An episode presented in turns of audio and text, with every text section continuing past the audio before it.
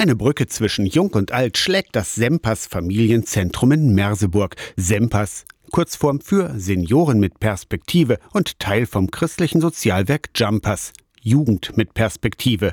Vanessa Tschirnsch koordiniert das Projekt seit der Eröffnung vor zwei Monaten. Mein oder unser großer Traum von Sempas ist, dass Menschen hierher kommen können in die Räume, dass sie von Einsamkeit rauskommen, dass wir hier Gemeinschaft leben und feiern können, dass wir Spiele machen können, einfach was für Bedürfnisse sind. Die Räume in Merseburg Süd stellt die Wohnungsbaugesellschaft TAG zur Verfügung. Es gibt einen Bereich für die Kinder, die dort zum Beispiel auch Mittagessen bekommen. In einem anderen Bereich treffen sich dienstags und donnerstags die Älteren. Für das Miteinander der Generationen sorgen gemeinsame Projekte. Klassisches Beispiel Smartphone und Internet. Ich denke, dass es ein sehr gutes Geben und Nehmen Leben sein wird. Und unsere Kinder sind Profis, die kennen sich sehr gut mit dem Smartphone aus.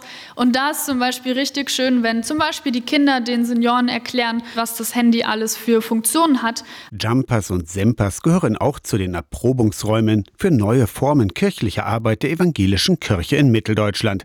Der Antrieb und die Basis für Vanessa Tschirnsch ist ihr Glaube und die biblische Geschichte über das Handeln von Jesus Christus. Ich folge ihm nach und ich schaue, wie er sein Leben gelebt hat und versuche auch zum Beispiel zu dienen. Ja, Jesus ist ja auch gekommen, um zu dienen und nicht bedient zu werden. Was brauchen die Senioren? Was benötigen sie? Und nicht, dass ich von ihnen nehme, sondern dass ich gebe. Und jeden Menschen wertschätzend annehme, egal ob jung oder alt.